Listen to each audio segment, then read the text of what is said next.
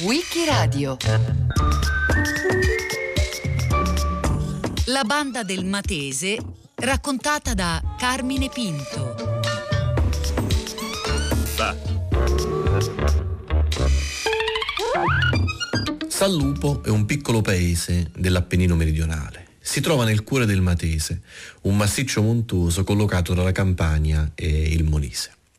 Nel 1877, nei dintorni del piccolo centro, in una taverna, si chiamava la taverna Jacobelli, si incontrarono una serie di personaggi eleganti, con accenti di tutta Italia, insomma persone che sembravano del tutto fuori contesto, fuori luogo nel piccolissimo centro del Matese.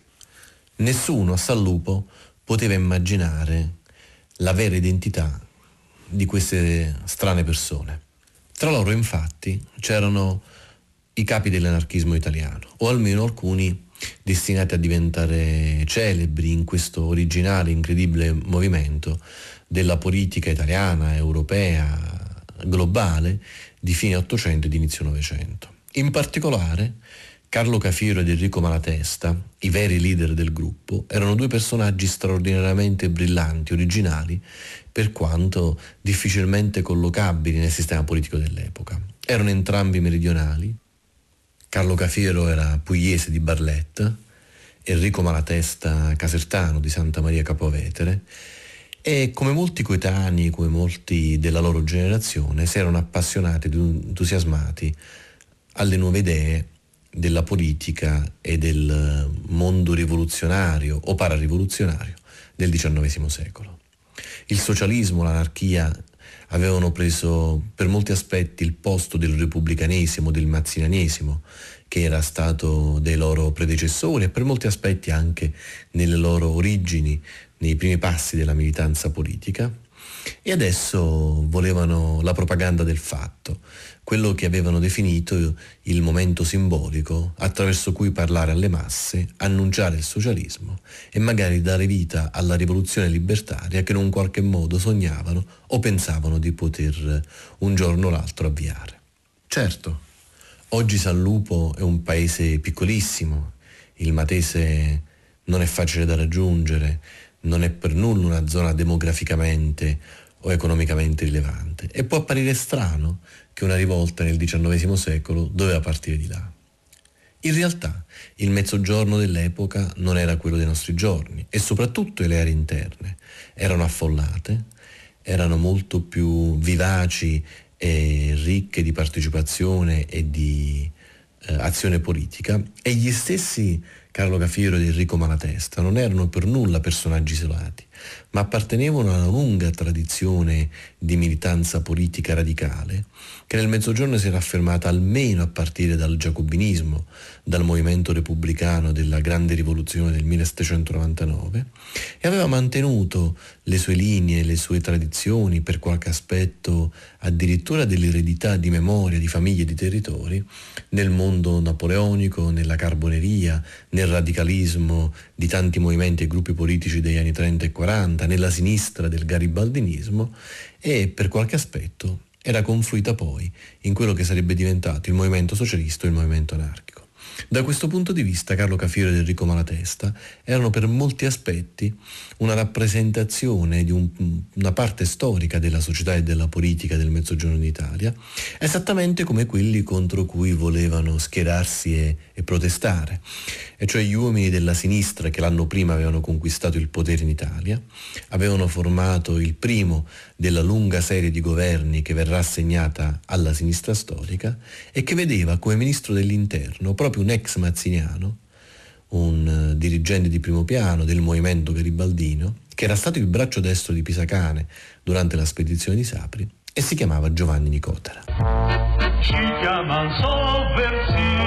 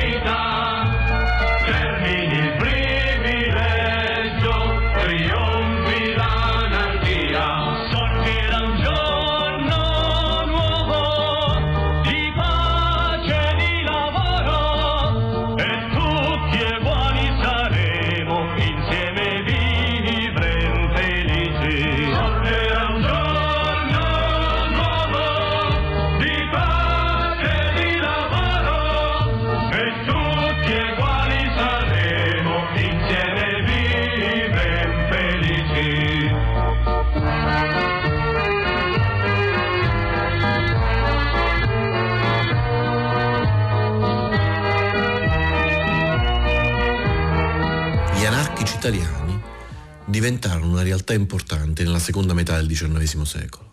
L'anarchismo aveva iniziato a svilupparsi insieme al movimento socialista, era stato parte della grande internazionale, poi i marxisti avevano deciso l'espulsione degli anarchici e questi si erano dotati di loro organizzazioni, gruppi, circoli, sezioni, avevano dato vita a una grande quantità di giornali, di riviste, raccoglievano uomini di parti importanti di Europa ed America. Certo, il movimento anarchico era fortemente minoritario, non solo nel quadro politico generale, ma anche nella stessa sinistra, eppure riusciva in un modo o nell'altro a mantenere questa straordinaria rete internazionale che determinò una lunga serie di congressi.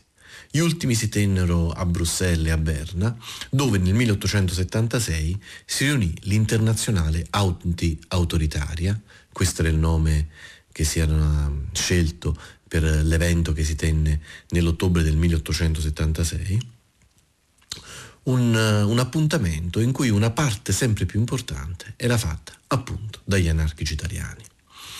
E furono proprio loro a parlare, a discutere di quello che definirono la propaganda del fatto. L'idea, eminentemente risorgimentale del resto, quasi mazziniana potremmo definirla, che per parlare con le masse, che per parlare con il popolo, bisognava in un qualche modo offrire un esempio. Cafiero e Malatesta, che erano i veri teorici di questo gruppo, di questa parte dell'anarchismo, sostennero infatti che la Federazione Italiana crede che il fatto insurrezionale, destinato ad affermare con delle azioni il principio socialista, sia il mezzo di propaganda più efficace ed il solo che senza ingannare e corrompere le masse possa penetrare nei più profondi stati sociali ed attrarre le forze vive dell'umanità nella lotta che l'internazionale sostiene.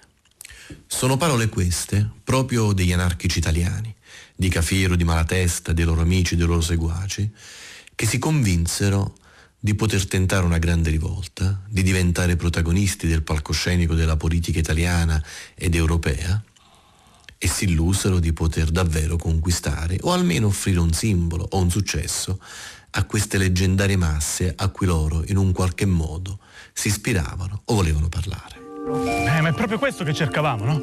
Il Matese è una giocaia che si trova al centro del sistema dei monti del Mezzogiorno, atta per la sua struttura alla guerra di banda. E poi la gente qui è battagliera.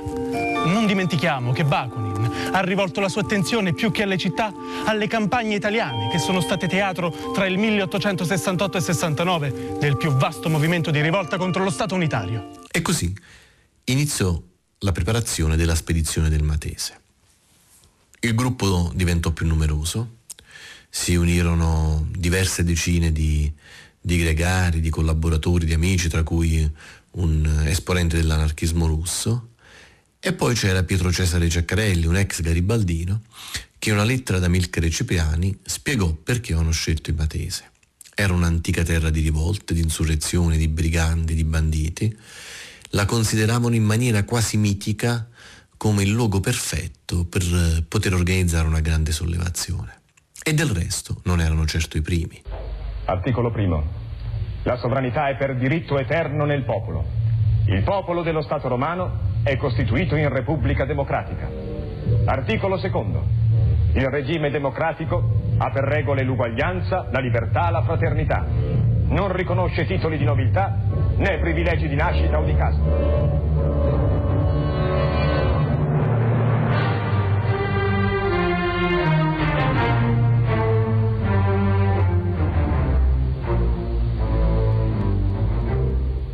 Non dobbiamo dimenticare che erano uomini e figli del risorgimento.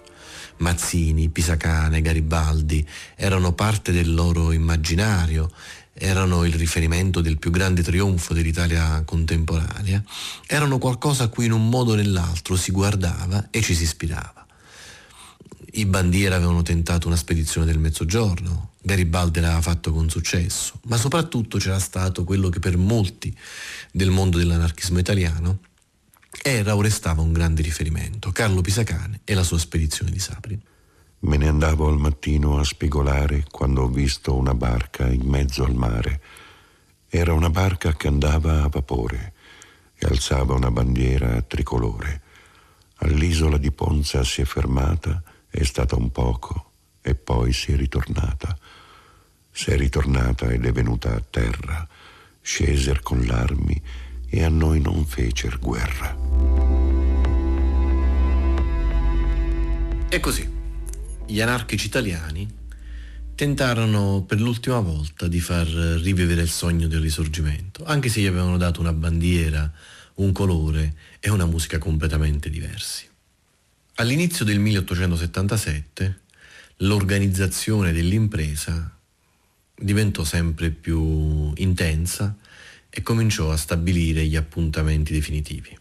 In buona sostanza, Bisognava trovare un centro operativo nel Matese ed era stato scelto il piccolo paese di San Lupo per l'amicizia tra il sindaco e Malatesta il sindaco era evidentemente inconsapevole di tutto questo, concentrare lì le forze disponibili, dare un segnale con l'occupazione del comune, la distruzione degli archivi, eh, la presentazione di un programma eh, di liberazione popolare e poi continuare la marcia in tanti centri del massiccio montuoso, magari nella provincia casertana e napoletana e poi nell'ex capitale.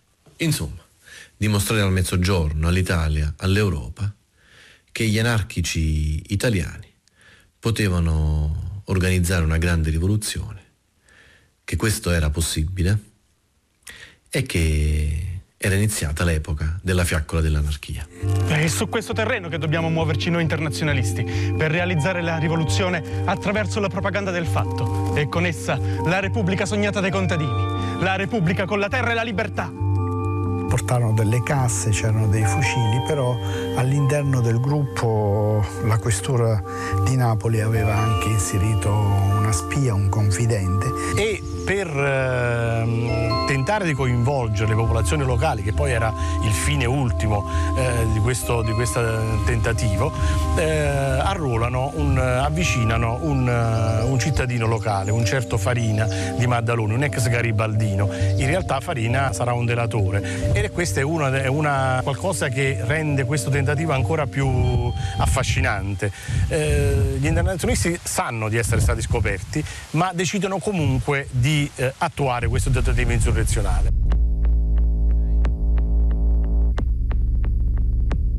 Nell'aprile del 1877 gli anarchici cominciarono a giungere nel Matese. Nella taverna Jacobelli, che era stata presa in affitto, Enrico Malatesta, Carlo Cafiere, Ceccarelli e un po' tutti coloro che seguivano in un qualche modo cercarono di camuffarsi, ma certo non era facile. Una delazione aveva fornito molte informazioni alla polizia ma soprattutto c'era un ministro dell'interno, Giovanni di Nicotera, che di cospirazioni, che di attentati, che di rivolte se ne intendeva e sicuramente molto più di loro. Anzi, Nicotera era particolarmente inviso agli anarchici, forse perché ne era un po' la nemesi. Era stato in prima fila nella rivoluzione del 1848 in Calabria, era stato in esilio in Piemonte, aveva seguito Pisacane, era finito in carcere alla Famigliana, uno dei più feroci e brutali luoghi di detenzione del regime borbonico. E poi aveva fatto la gavetta come dirigente politico della sinistra, fino a diventarne il capo assoluto nel mezzogiorno. E insomma adesso aveva tutti gli strumenti per capire questi giovani che cosa volessero fare. La questura di Napoli si era mobilitata, Nicotera iniziò ad allertare le strutture periferiche dello Stato e quelle dell'esercito, Intorno agli anarchici iniziò a stringersi un cerchio. Il 3 aprile del 1877 si erano ormai concentrati a San Lupo e pensavano che di lì a poco potessero iniziare la rivolta. E invece, già il giorno dopo, molti dei loro gregari, tra cui un, uh, un russo, uno che consideravano un po' l'esperto della guerra del Bande, furono facilmente arrestati dalla polizia e dai carabinieri. Ma la testa, Cafiero e gli altri, la notte successiva si misero in movimento volevano capire che stava succedendo e invece, per sbaglio probabilmente, incontrarono proprio una pattuglia di militi, iniziarono un conflitto a fuoco, due dei carabinieri restarono feriti, uno di loro, tra l'altro, morirà proprio per le conseguenze dello scontro. Insomma, si resero conto che la sorpresa era fallita, cercarono di capire come cambiare strategia senza rinunciare alla rivolta. Eroi, Lasciateli a casa, quelli alla storia non servono. Fanno vendere i libri, ma la storia si fa ogni giorno e con altre cose. Uomini pratici servono. Quel malatesta, per esempio, spiegò che lo scopo dell'anarchia era abbattere ogni vincolo giuridico sulla proprietà. Invitò i contadini a prendersi la terra, che è come l'acqua, l'aria e il bene comune a tutti.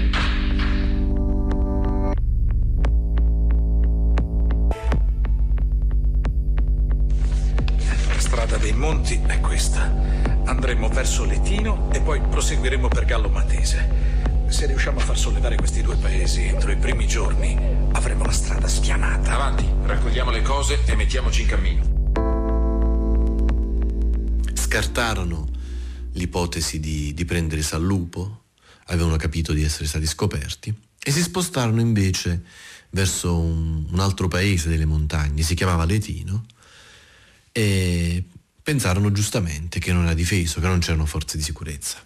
E così, la domenica, l'8 aprile, giunsero nel paese, eh, trovarono i notabili, le persone del posto sorprese ma non spaventate probabilmente non mettevano molto paura non arrivavano neppure alla trentina, eh, erano giovani di buona famiglia che non eh, potevano apparire minacciosi come i briganti dei decenni precedenti.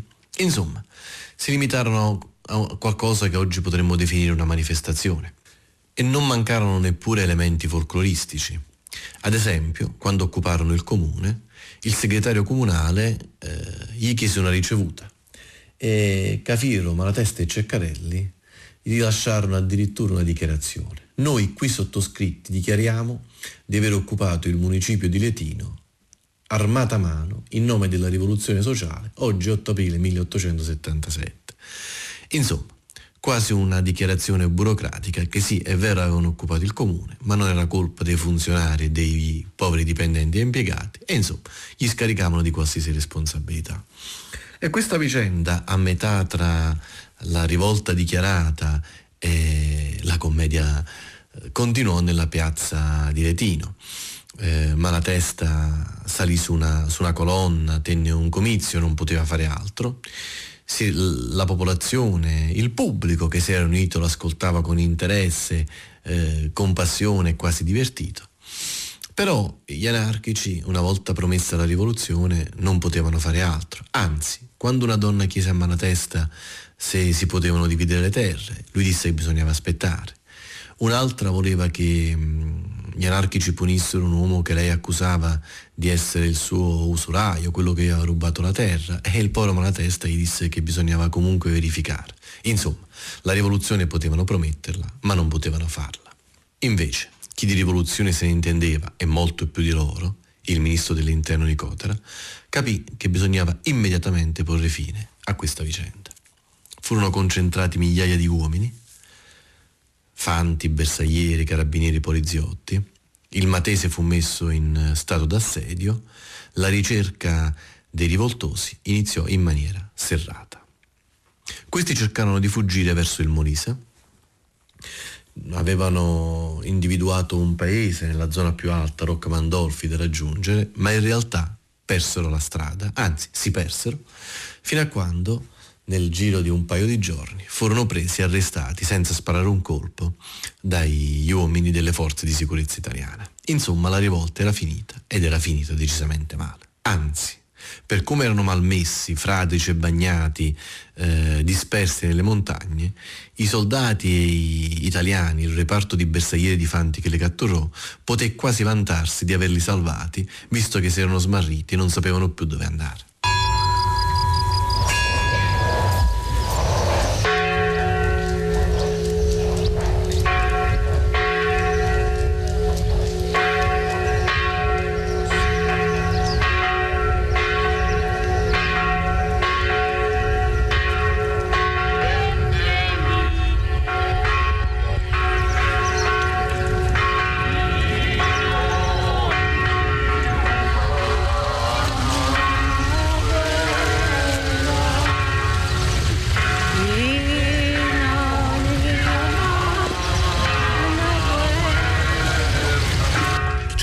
Stanno storia che parlano suona, ci stanno suona che valano una vita, ci stanno gente che storia suona e vita, l'hanno voluta sempre da una unita, e a Lucca Forte o suona che hanno fatto, senza padrona non c'è sta chi è sotto.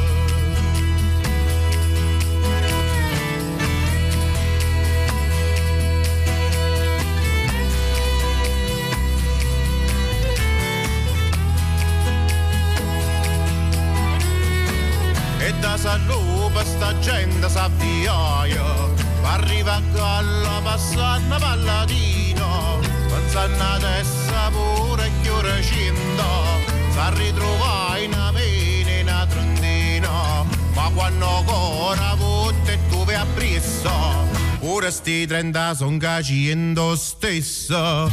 E quando la gente sa strignetta attorno Capire a parlare chi lo suona A terra è come l'acqua, come l'aria. Non c'è da stare più che proprietaria.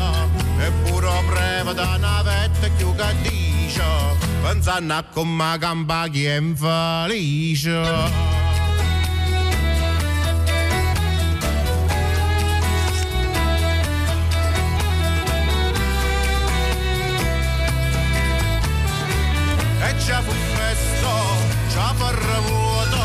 fu speranza ma durava poco, fu passione come vuole vinto, già fu paura, fu tradimento. Gli anarchici furono portati in carcere, dopo una serie di passaggi furono concentrati a Santa Maria Capovetere dove si svolse il processo, eppure da subito scoprirono che lo Stato liberale che loro denunciavano era molto più liberale di quando essi stessi denunciassero. Innanzitutto furono liberati alcuni, pochi che in qualche modo li avevano accolti, come i parroci di Gallo e di Letino, e poi iniziarono, anche se lentamente, tutte le indagini. In realtà le cose si misero subito abbastanza bene per gli insorti. Innanzitutto perché non ci fu nessun giudizio immediato, come pure qualcuno voleva, perché ebbero subito un aiuto dalla figlia adottiva di, di Nicotera, del loro odiato nemico, che era niente meno che la figlia di Pisacane, Silvia. Dopo la morte del padre, durante la spedizione di Sapri, era stata adottata e a partire dagli anni 60 di, viveva praticamente con, con la famiglia Nicotera. Silvia era un po' un riferimento sul piano morale, sul piano simbolico, per questo variegato mondo della sinistra repubblicana, radicale, libertaria, eh, protosocialista. E fu lei a convincere, perlomeno così si disse, ma è molto probabilmente vero, eh, il ministro Nicotera evitare un giudizio, addirittura una corte marziale, come pure molti chiedevano per gli anarchici del Matese. E così finirono a un tribunale ordinario e furono particolarmente fortunati perché poco dopo morì il re e suo figlio, Umberto I, promulgò immediatamente un'amnistia che di fatto consentiva la depenalizzazione di tutti i reati politici. Nonostante questo il processo non si chiuse. C'erano altre accuse, quella più grave riguardava il ferimento dei due carabinieri la notte del 4 aprile, senza dimenticare che uno dei due era morto. Nonostante questo, per gli anarchici del Matese c'era simpatia, c'era quella forma quasi di riconoscibilità per tanti che nella loro gioventù avevano partecipato alle rivoluzioni, alle cospirazioni, a tutte le forme di mobilitazione che avevano portato al successo dell'Italia risorgimentale. E forse c'era anche qualche simpatia per la loro giovane età, per quella idea di illusi e sognatori che in un qualche modo trasmettevano con il loro modo di fare, con le frasi retoriche, con eh, il presentarsi eh, dopo aver rinunciato in un certo senso alle ricchezze di famiglia, insomma, proprio di un certo modo di raccontare una generazione rivoluzionaria. In ogni caso si giunse al processo nell'agosto del 1878 e furono assolti.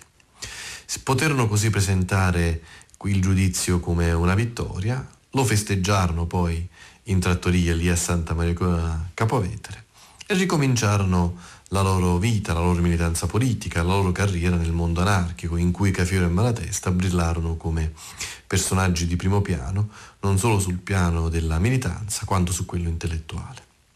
E anche il loro nemico, Giovanni Nicotera, continuò la sua importante leadership nella sinistra storica, anche se perse il ministero alla fine del 1878, ma di fatto resterà il capo della parte fondamentale della sinistra meridionale al potere in tutto il paese, praticamente quasi fino alla fine del secolo. Questa storia cosa si concluse?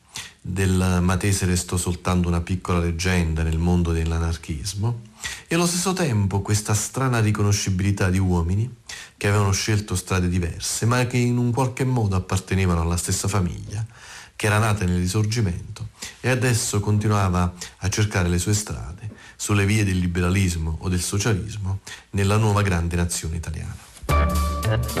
L'8 aprile 1877 gli anarchici della banda del Matese occupano il municipio di Letino per proclamare la rivoluzione sociale. Carmine Pinto l'ha raccontato a Wikiradio. A cura di Loredana Rotundo, con Marcello Anselmo, Antonella Borghi, Natascia Cerqueti, Lorenzo Pavolini e Roberta Vespa. Per riascoltare e scaricare il programma vai sul sito di Radio 3 o scarica l'app RaiPlay Radio.